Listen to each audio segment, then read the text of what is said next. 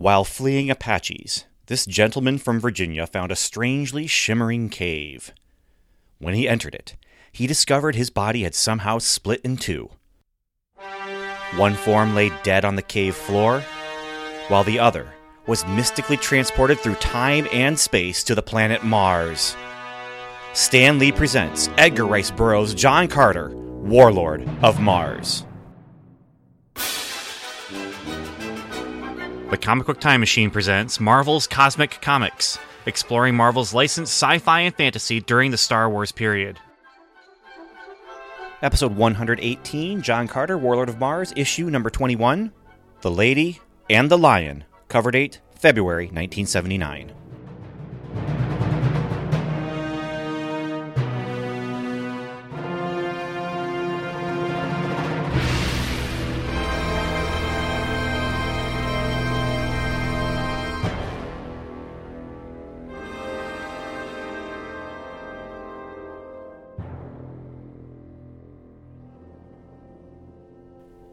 Hey there, everyone. We are back again with another trip back in time. Uh, trip back in time to 1979. Cover date of the comic book that we are looking at. This is the last issue of comics that are uh, going to be covered by the Marvel's Cosmic Comics series for cover date February 1979. We always have ended on John Carter, Warlord of Mars. We start the month with Star Wars, we end with John Carter. And here we are back to John Carter, Warlord of Mars, and Daniel Butcher. I hope you're out there. I hope you're listening. I know you're out there, and I know you're listening because you told me you were. Um, you almost read ahead without me, but uh, you waited the two years that it took me to get to this. Uh, but here we are, uh, once again, talking about one of my most exciting discoveries as I was exploring uh, these comics that I'm covering here for the Comic Book Time Machine. Now, for those of you that this is your first episode of Marvel's Cosmic Comics that you're listening to, uh, you heard in the introduction that we are covering the sci fi and fantasy uh, books that were licensed by Marvel. These are not books that are Marvel characters. These are books that Marvel went licensed from the creators or from the creators' uh, estate, as is the case here, I'm assuming, uh, because Edgar Rice Burroughs was not alive at the time. But the the point is that this is these are not you know Spider-Man, this is not X-Men. Those are cool things and there are plenty of people doing podcasts about those things. I am delving deep here and uh, like I said when I first started looking into this and first started then like creating my collection of Marvel's cosmic comics, which is almost complete.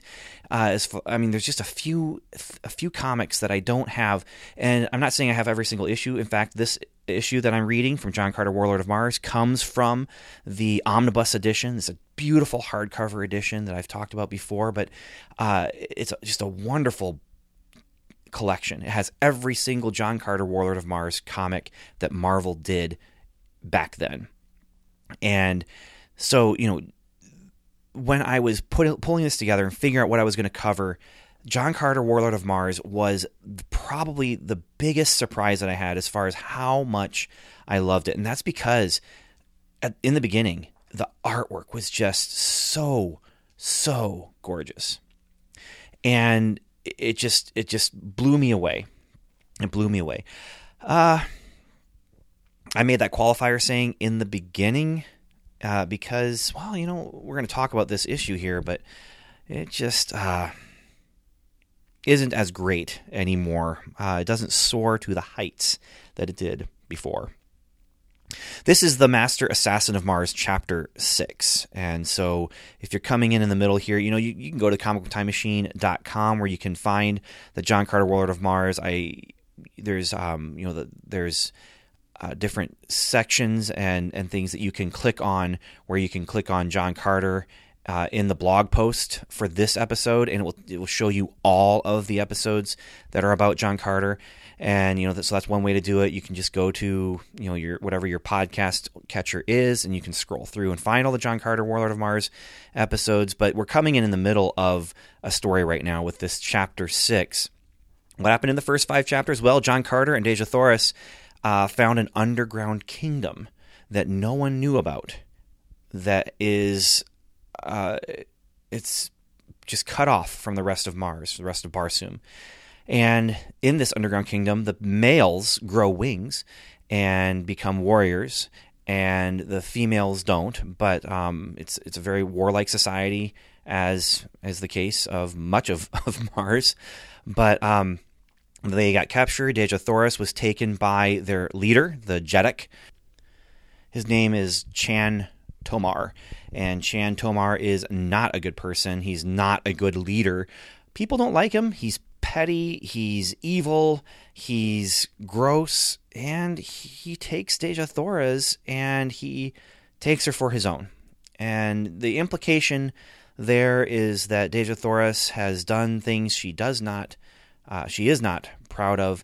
Um, but the implication that you're also kind of seeing is that that she's been um, physically taken, she's been raped, and she has been um, forced into things that uh, are a violation of of her autonomy and a violation of her physicality. And she doesn't uh, she doesn't believe that she is worthy of John Carter anymore. And, and and part of that is societal and then part of it is personal and we're going to talk more about it when we get into the story here.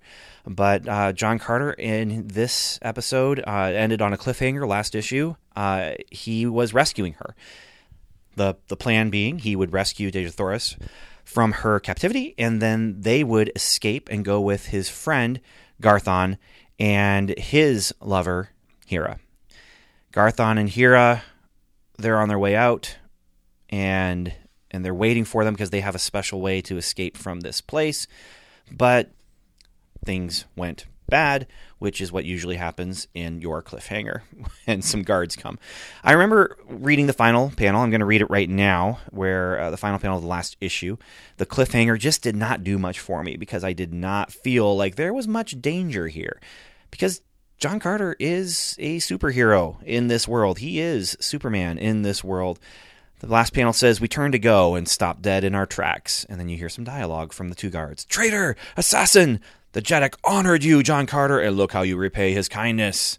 Summon the Night Watch, Caltac. No, comrade. This Ulsio, we slay ourselves. And I remember thinking that was stupid of them. The uh, first page of this issue is that exact same panel, and actually that exact same dialogue. Uh, Traitor, assassin, the Jeddak honored you, John Carter. Look how you repay his kindness. There's a little bit different um, p- punctuation here. Instead of a comma, there is the M dash. But um, yeah, summon the Night Watch, Caltech. No, comrade, we this Ulsio we slay ourselves. And John Carter's narration says, Dejah Thoris and I had hoped to slip away from Caranthor, the city of winged men, in stealth and secrecy. It seems that this was not to be. And then we jump into a comic book that has so much happening. There is so much going on, and these are small panels, and there's just it's there's a lot packed in here. I'm going to go ahead and talk about the art first, though, before I, I, talk about the story. This is Ernie Colon, who's the penciler, and Frank Springer, Springer, who's the inker. Now, Ernie and Frank, I just don't think they're a very good team. I don't. Ernie by himself is pretty good. He's pretty good. Um, but you give him this inker here, and it's just it doesn't work for me, and it it's not all Frank's, Mister Springer's fault. It is uh, there's there's just poor anatomy. The um, the perspective sometimes just feels so weird and off. Uh, this first page, I look at it and I just feel like three different people are on three different planes of existence as far as just how the floor is angled and how uh, just the distance between them, it, it, just is not dynamic. Now, that's not to say that there's no movement, there's no action. Um, it just, it's not as dynamic. I, I just, the, the anatomy, looking at this first panel here, John Carter's foot is just off to this weird angle, and he's standing on, um, actually, he's standing on a, a dead guard's wing, but they, it just, the artwork in this comic flirts with being as great as earlier comics have been, but it just doesn't reach those heights. It just doesn't.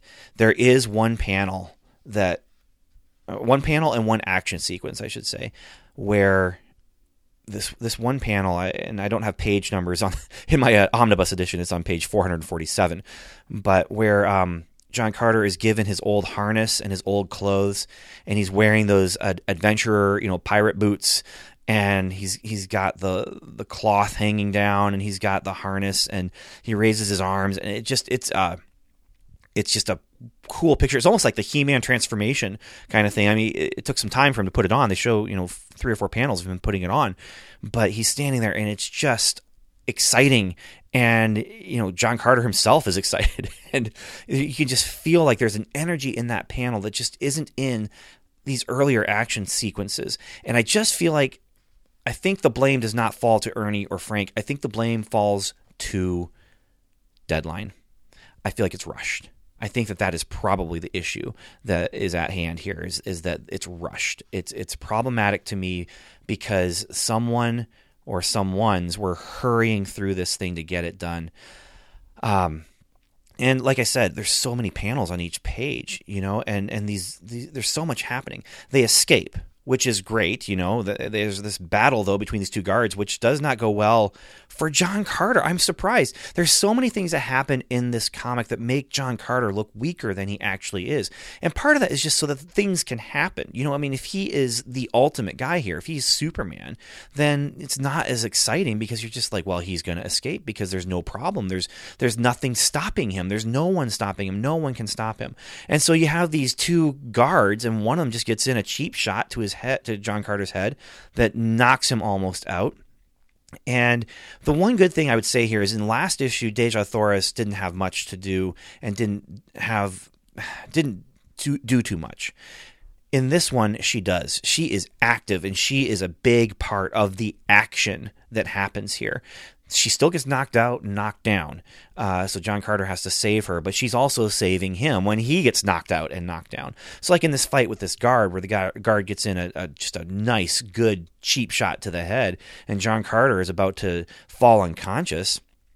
Uh, as the guard is about to spear him through, all of a sudden he stops, and that's because Dejah Thoris has thrown a knife at this guy, and, and he's going to have he's dying now and he jumps at her then and this is where it gets kind of silly is uh, he jumps at her and in, as he's dying he's like i'm going to take you with me and so of course john carter then gets up and pulls him off of her as this guard is dying in john carter's arms. Dejah thoris is also dying having been strangled. But he picks her up they run away and then they're running on these bridges and it's another escape sequence where again uh, there's this nice battle there, and they both are active parts of this battle. And John Carter doesn't look as weak now as as he did, but again, you have to have things happen in order to get the plot moving where you want them to go. John Carter and Dejah Thoris have to be taken out; they have to be knocked out, and so. Well, John Carter's friend goes ahead and runs and, and gets out of there because there's nothing they can do to help them, you know, because they're on this bridge. It's high above, hanging from the stalag mites or tights, I could never remember, but it's hanging from the top of this cave. And as they're running, um, the warriors who are chasing after them realize we can't stop them in hand to hand battle. We have wings. We don't have to stop them in hand to hand battle. Let's fly away from them. Get out of sword range. And then they do, and they take their battle axes and knock chunks out of this bridge, which is free hanging. You know, it's just this flat stone bridge connecting these stalactites or stalagmites. Actually, one of the pictures looks like it's both, so I'm not wrong. It's stalactites and stalagmites, but they're knocking out chunks of this the bridge, and then the bridge crumbles and they are both rescued by the warriors, but then just one single knock to the head, and, and John Carter's out as he's being rescued, quote unquote, by Gar Karis, who is one of the highest generals, who is also a nice guy. He's a good guy, and uh, he's actually the uncle of the Jeddak. And he has to follow and obey his uncle's uh, orders. And that he actually says, there's a nice moment. He says, thereby I make all his crimes mine. I like that. It's it's good stuff. It's good stuff. Uh, John Carter, Dejah Thoris are given a night in a dungeon together. Uh, this is where you have her kind of talking about how. Um, well, she's. I'll just read it. She says, "Don't touch me. I am no longer worthy of you." And he says, "I don't understand, Dejah. What happened while you were a slave? uh, what did he do to you? And she says, oh, John. And she's just so emotionally over uh, overwrought. And, you know, here's the thing, though. This is good characterization. And the other one where she's just kind of laying around and not doing anything, I I didn't like it as much. Uh, but this this is good characterization. This is where she feels she says I've dishonored my family and my ancestors, and if I had to do it all over again, I would change nothing. You know, but she's saying you know this is not about um, you know you can say that it's okay, but tradition doesn't. My people are ruled by tradition. And he says, Well, there is no dishonor. You were true to yourself, and I love you for that, and blah, blah, blah. But what, what I like about this is that you do see her kind of dealing with these emotional consequences. And you see him trying to help her through it, but knowing that he can't do anything about it other than accept her and continue loving her. And you know whatever she feels, he he does. He just says, "I'm going to continue loving you." And you know, because everything he does, everything he does, he does for her. And uh, you know, I wish you know there wasn't copyright infringement involved. Otherwise, I'd play the uh, theme song, the love theme, from Robin Hood by Bryan Adams. Everything I do, I do for you. But I'm not going to do that. I'm just going to reference it because everything he does, and it just makes me think of that song every single time.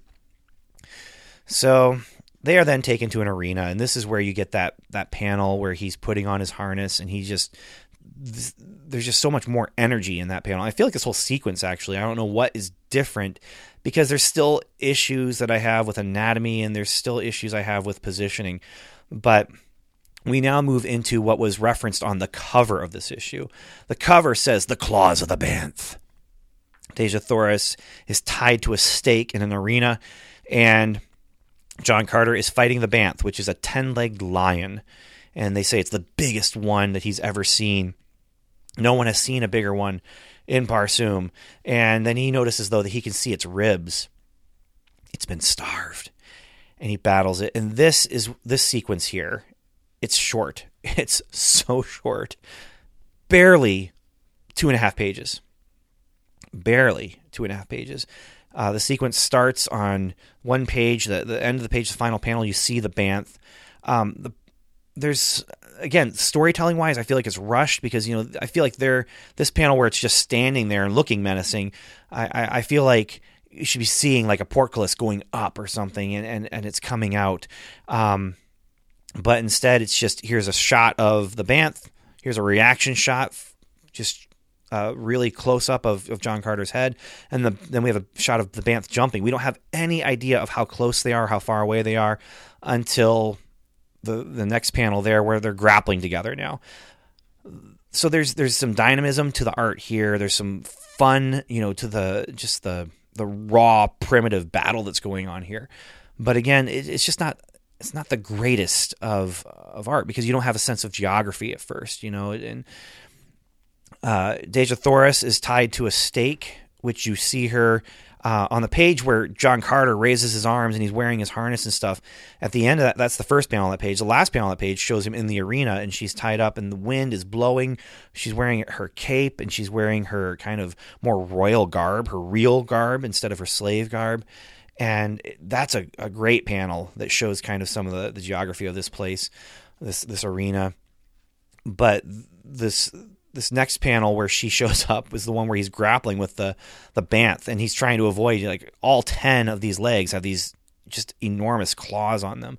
And she's standing there on the uh, tied to the stake and and just looking over and there's just this look of surprise on her face but it just doesn't fit. I don't it doesn't fit the way I think that the emotion should should work. There here I am just judging all this art but uh, the next page is where it gets even more primal and primitive. And uh, the storytelling is really good here. The visual storytelling gets really good here, where he's fighting this thing and he's grabbing at its jaws.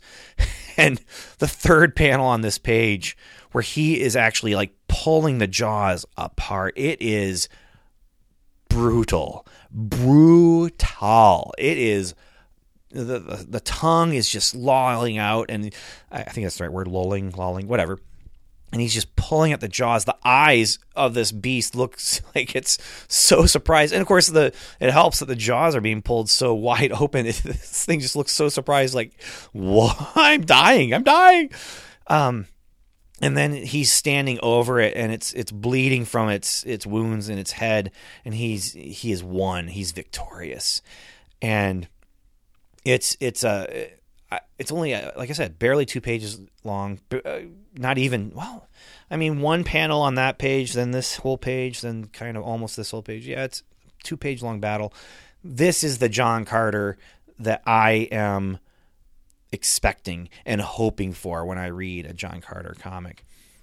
Then, uh, unfortunately, uh, the things get bad again. Dejah Thoris gets hit by an arrow from Chan Tomar, the the Jeddak, who just looks like such a jerk. He he's drawn to be this um, impish, jerky little I don't even know what. So John Carter does not like him at all. Dejah Thoris does not like him at all.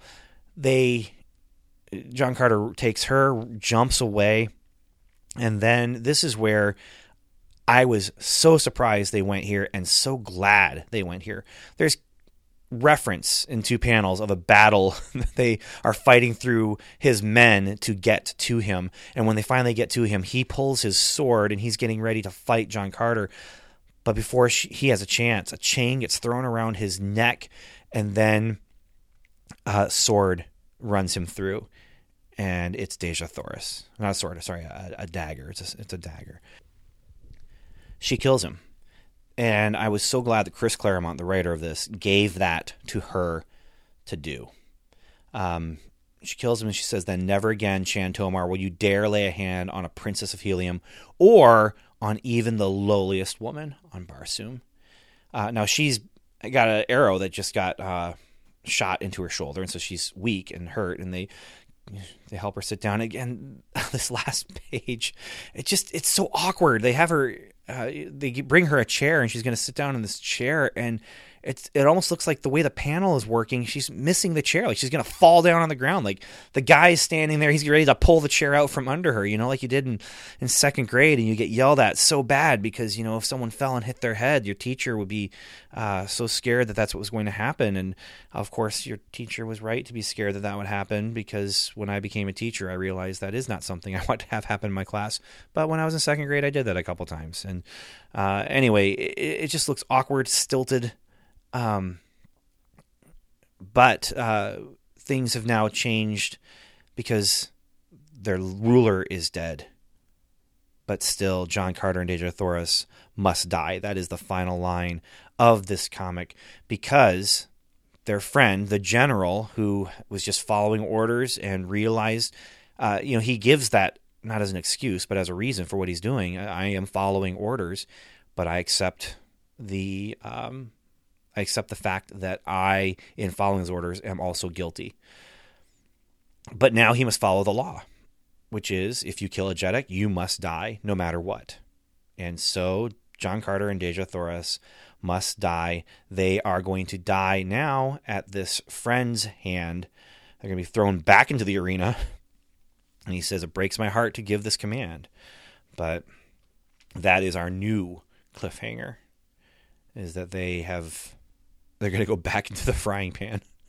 Out of the frying pan into the fire, and then they put the fire out, only to be thrown back into the frying pan because there's a new fire. And and by fire, I mean leader, uh, New Jeddak.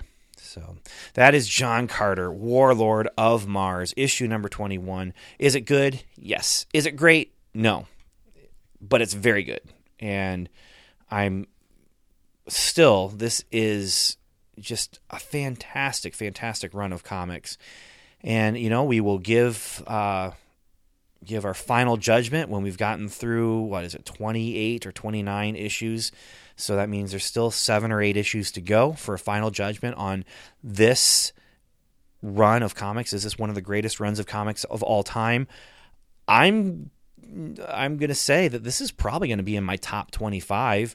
I never would sit down to make a top 25, but I think it would be safe to say that this would be up there just in these 22 comics we've already read. But man, John Carter, Warlord of Mars, it's still good, still good, but I just I hope that there's not a continued decline. If there is a continued decline, then that would maybe be a reason why that it didn't last like Star Wars did. But I don't know. I don't know. The other thing being John Carter, Warlord of Mars, is just capitalizing on the name Edgar Rice Burroughs. And so, unlike Star Wars, where it was this huge mega hit, and then it was bridging the gap between the movies. And so there was still that something right there. And same with G.I. Joe, same with Transformers.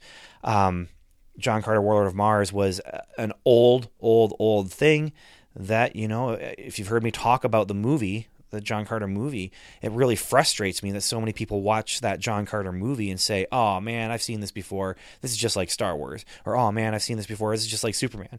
And the truth is, it predates both of them. The problem is, while those things both drew from John Carter, Warlord of Mars, those book series, they became more popular than the source material. And so the source material becomes the thing that is derivative.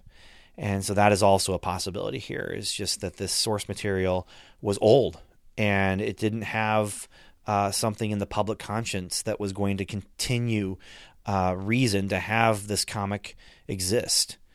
Um, now you do have Conan, and and Conan it was very long lasting uh, with Marvel, and but then again Conan had the the movie and movies I should say, so yeah, I, I, don't know exactly. This is armchair quarterbacking right now about something that uh, maybe I should do a little more research into, but I'm going to wait and do a little more research, you know, as we get toward the end. When we get to those last couple of issues, or last couple of episodes of this podcast, we will uh, explore that a little bit more. For the time being, though, I want to thank you for listening. And um, man, I, I really hope that. Uh, if this podcast is doing anything, it's possibly helping you to ex- explore and find um, some things that are surprises to you, like these are, you know, and, and whether it's the cheesiness and the wonkiness of Human Fly, or whether it's the the coolness of this John Carter stuff, or whether it's the you know the fun old schoolness of the Star Wars stuff, or whether it's the uh, surprising sophistication of you know Micronauts and, and ROM. Uh, I, hope that you're discovering some stuff here through this podcast, and maybe even you know deciding to pick up you know back issues or pick up uh, collections, and so. Whatever, though, whatever you're getting out of this, I do want to thank you for listening. And I do want to wish you, as you go through your battles against 10 legged Banth lions of Barsoom, I just want to wish you safe travels and Godspeed.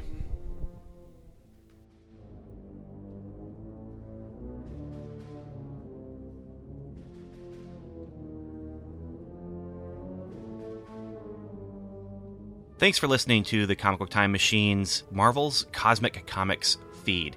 You can find more discussion of many, many more comics like Superman and Spider Man what Ifs and Elseworlds, The Six Million Dollar Man, and Batman, comics seven days old and seven decades old, on our main feed, which you can find on iTunes or at comicbooktimemachine.com. We'd also love it if you join us on Facebook at facebook.com or on Twitter, where we are at Comic Time.